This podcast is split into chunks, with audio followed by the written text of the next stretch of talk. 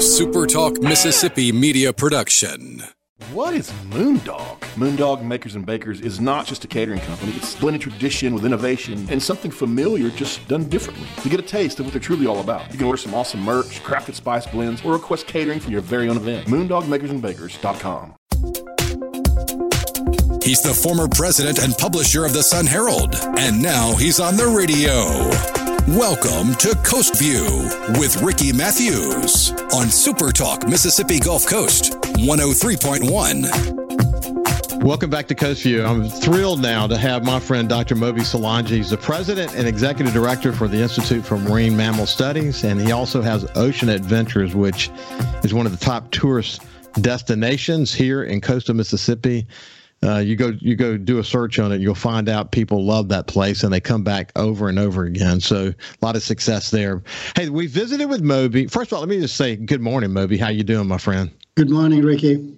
It's good. Hey, we, we visited with Moby a couple of weeks ago about the latest at the Institute for Marine Mammal Studies and at o- Ocean Adventure, and we uh, kind of covered the waterfront. Uh, you can go back and uh, look look up uh, Dr. Moby Solangi slash Coast View on Facebook or YouTube or your favorite podcast, and you can listen to that. But we did not have enough time to get into this very interesting whale story.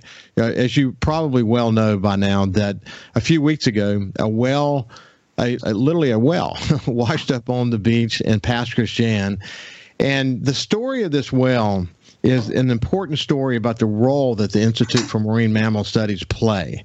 Uh, we've often talked about sort of uh, dolphins being the canary in the land in the, in the mind uh, that helps un- helps us understand about the health of the ecology.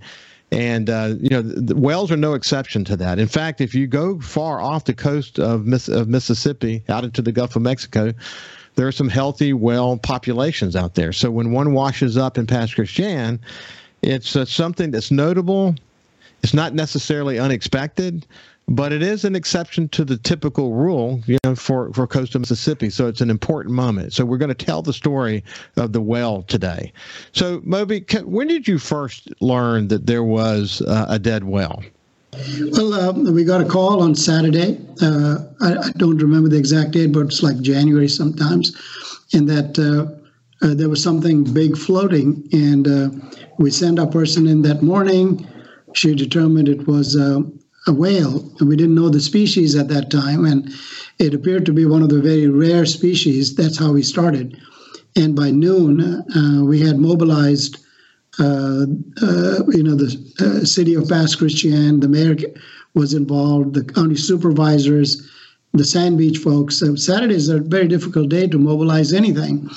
And so uh, uh, we were able to bring in some really heavy duty uh, uh, equipment. Now, keep in mind, this animal was about 35 feet long and 12,000 pounds, and just a baby. Wow, that's a, that's incredible. So, uh, what what kind of species was it, Moby? Well, it turned out to be um, a fin whale. It's the second largest in the world. Um, they're prevalent in other parts, but not very prevalent in the Gulf of Mexico. And uh, of course, there are many other species that have been there, and um, the Institute over the years has responded to uh, the pygmy killer whales, the melon headed whales, uh, uh, and other uh, marine mammals. But these are deep water animals, and very rarely do you see them on the shoreline. And as we discussed, we'll probably give you what we think why it arrived on the on the coast. Yeah, it's interesting to think about it. Um, I, I, remember early in my life when we when I spent a lot of time in Florida, and Destin charter boat captains used to talk about in August, early September, they would go far enough offshore and they would literally look for the whales. And when they found the whales, they would usually find some pelagic species and lots of fish and so on. Later in my career, you know, actually, now that I think about it, I, I had learned early in my career about about pods of killer whales in the Gulf of Mexico, but it was after the oil spill that we started having more of a conversation about killer whale presence. You know, when people think about killer whales, they tend to think about Washington State, you know, you know, in the you know Puget Sound and that kind of stuff. But but we've got actually a pretty healthy population of killer whales in the Gulf of Mexico, don't we? We, we do. And again, this particular whale is a baleen whale. This is a toothless whale. Uh, these uh, animals live on uh, plankton, whereas the killer whales swallow things whole. I mean, they can swallow a whole seal or a sea lion, and, um, you know, it's uh, within 45 minutes, it uh, uh, becomes emaciated and liquid in the stomach of these toothed whales. But the baleen whales, you know, they gulp large volumes of water, then squeeze it out. And the baleen, which is like a big mustache in front of it, uh, filters out the plankton as the water is pushed out and then preens it to be able to then feed on it over many, many hours.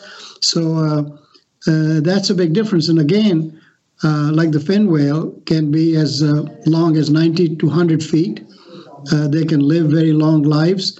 And they, they're also, you know, a pretty good indicator of what's going on uh, in the deep parts of the oceans that have not been really looked at uh, very carefully.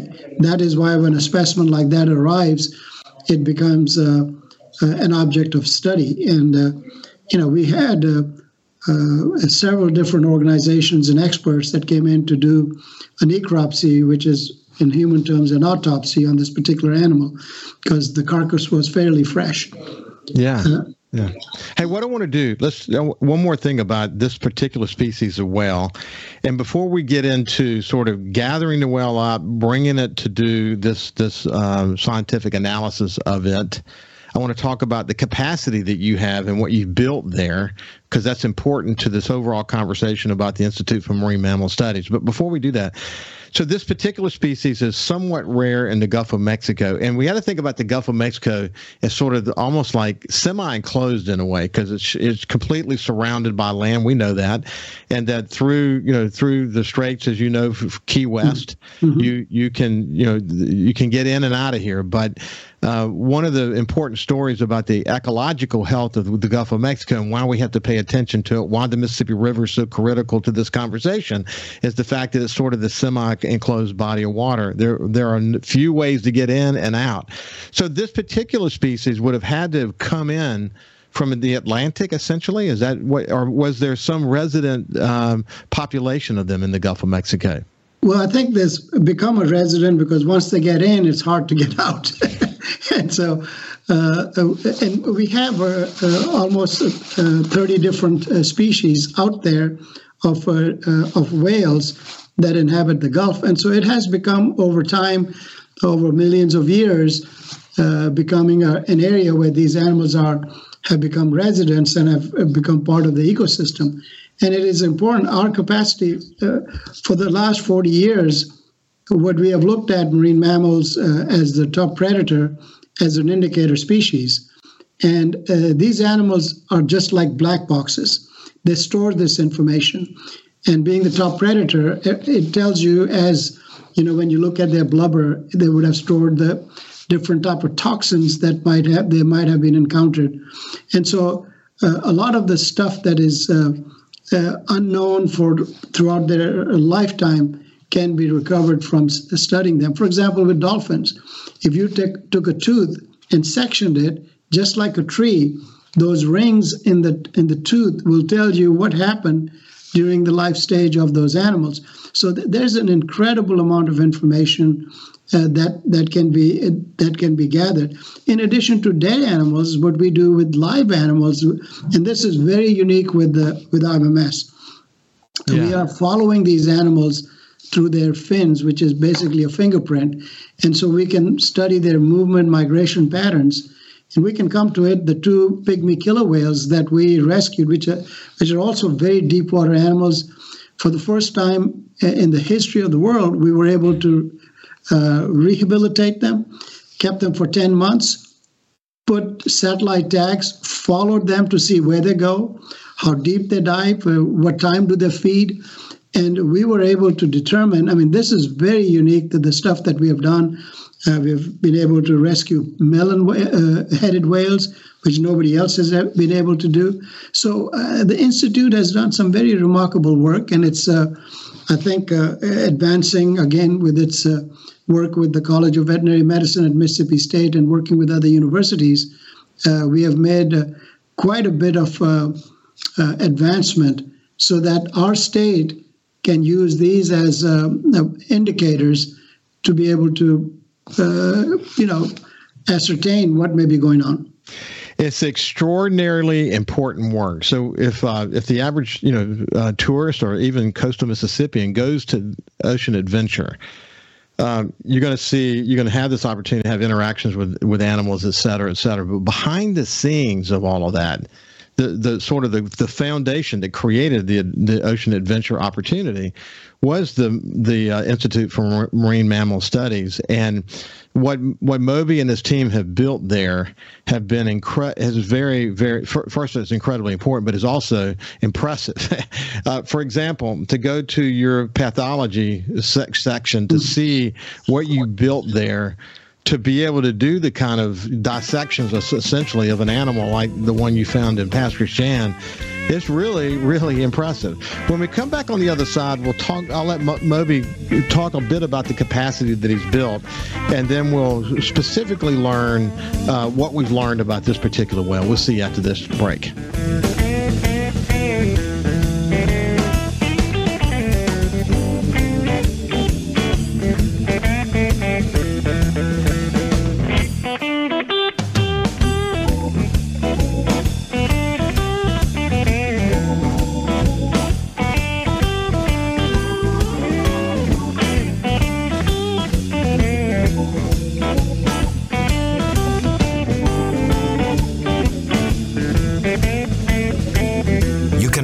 Listen live to Super Talk Mississippi Gulf Coast 103.1 on your Amazon Alexa devices. Once you've enabled the skill, just say, Alexa, open Super Talk Mississippi Gulf Coast. This is Coast View with Ricky Matthews on Super Talk Mississippi Gulf Coast 103.1. Welcome back to Coast View. I have my friend Dr. Moby Solangi, the president and executive director of Institute for Marine Mammal Studies. And look, I have to tell you, early Moby knows this, but early in my life, I just I just loved anything to do with the water, fishing, you name it. I had friends actually who worked at, at Marine Life back in the day and uh, and just enjoyed my association with them. I, I, I, at one point in my life, I saw myself sort of being maybe a marine biologist and doing work at something like Marine Life, but it, it, it's kind of part of my DNA, so to speak. Hey, when we go when we went to break, we were talking about this incredible capacity that you built there, which is the foundation for. Uh, the Institute for Marine Mammal Studies. That's incredibly important. Like you pointed out a few minutes ago, you're doing work that is globally important. So you have this you have this well that's washed up on the beach in Pass Christian. You rally all these people, including the Sand Beach Authority and all these people, to help you with this 12,000 pound animal. Where does it go? How do you get it there? And then what happens when you get it there?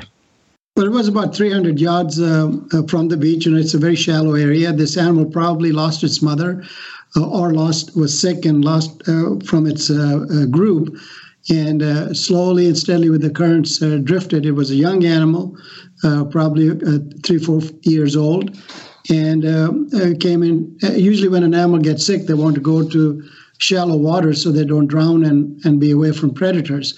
So it was in fairly fresh condition. And NOAA, we worked with NOAA. They helped us with a team of researchers. There were 30 different people that came in from Florida, from Alabama, from Mississippi, which included uh, pathologists from the College of Veterinary Medicine, our stranding team. And so we performed a, a, a necropsy on the beach on Sunday. Uh, we were able to gather uh, all the uh, vital organs and tissues. Um, and then, of course, the Sand, Sand Beach Authority, with their heavy equipment, we were able to use uh, very long lines to pull the animal in. Again, it was an incredible uh, effort. Uh, it brought together quite a large number of experts who were interested in uh, using this animal to see what may be going on in the Gulf. The Gulf has been subjected to a lot of things the BP oil spill, the, the, the, the, the, dead zones, the Mississippi River discharge. And so it has uh, historically been used as a dump. And so uh, these animals are extremely important. And I think we are still waiting on the results of pathology and toxicology and other stuff. So it's interesting. Yeah. So just to be clear, it's not like your your goal is to gather the entire animal up and bring him back to your lab. I mean, that's probably possible, but but not a likely outcome. So you actually perform uh, the process of getting the specimens that you need from that animal literally right there on the beach. So you've got, I can only imagine, you know, I've seen some pictures, but, and we'll post some pictures with this, with the, uh, with this video, but you, you, know, the, the amount of people that were engaged around this, uh, tremendous coordination happening, wasn't there? It really was. I, I think uh, it went really well. And I have to tell you, the uh, city of Pass Christian, the mayor, their fire department, uh, their police, uh, all of them really, really helped, including uh, uh, the supervisors, Dr. Ladner. they were, and of course, you know, the animal had to be disposed of. It was sent to a land landfill. Um, lots of little things had to be taken place within a few hours, and I think it all went well. Um, like I pointed out, IMMS is uh, uh, everything that you can think of related to whether it's education, whether it's conservation, whether it's rehabilitation, research, all under one roof. Uh, and Ocean Adventures, again, it's uh, making learning fun, creating good stewardship, letting people know that uh, the Mississippi Sound is a very important ecosystem and habitat. That that is why we are here. The largest dolphin population in the United States is here. Uh, all the baby dolphins are born here in Mississippi waters. It's a critical habitat for the most endangered sea turtle in the world, the Kemp's Ridley. And this is because it's an estuarine environment that has been there for millions of years, and uh, we can destroy it overnight if we are not careful. And these animals, like you mentioned early on, are the canaries in the mine. What they're telling us, guys, when we are gone, you are next that's what the canary used to be the indicator. When that canary fell apart or died, uh, the person would blow a whistle and tell everybody run out of the mine because if they stayed there, they would be gone. So uh, I think uh, the canary in the aquatic environment is whistling. Yeah, well, and we and we better pay attention, especially the Mississippi Sound. And we don't. We talked the last time about diversion projects and all of that. These are really, really important conversations, and we'll actually come back together again in, in the relative near future and talk about the latest on some of these diversion projects and how um, we better get all parties at the table and we're going to have some real real challenges. Um, hey, so coming back to the to the uh, well, you know, one of the biggest questions I got from people, and you maybe for you too. You said it's a relatively fresh specimen. We got less than a minute to go. Did it stink? Yes, it was uh, uh, started to decompose. That's one of the reasons, you know, we just cannot put it on a truck and bring it. Uh, but it was in fresh enough condition to be able to get the tissues that we needed. Uh, yes, people should not be touching those animals. It's a public health issue. Uh, the animal died because of some reasons, and so uh, dead animals, like any animal, will have a problem. Well, Moby Solangi, my longtime friend, we will not tell people how long we have worked together in the in the community, but it's a long time. Uh, it's been a pleasure to visit with you, my friend. Thank you, sir. Thank you for joining us, and we'll have you back soon. Have a great uh, day, uh, and we will see you tomorrow.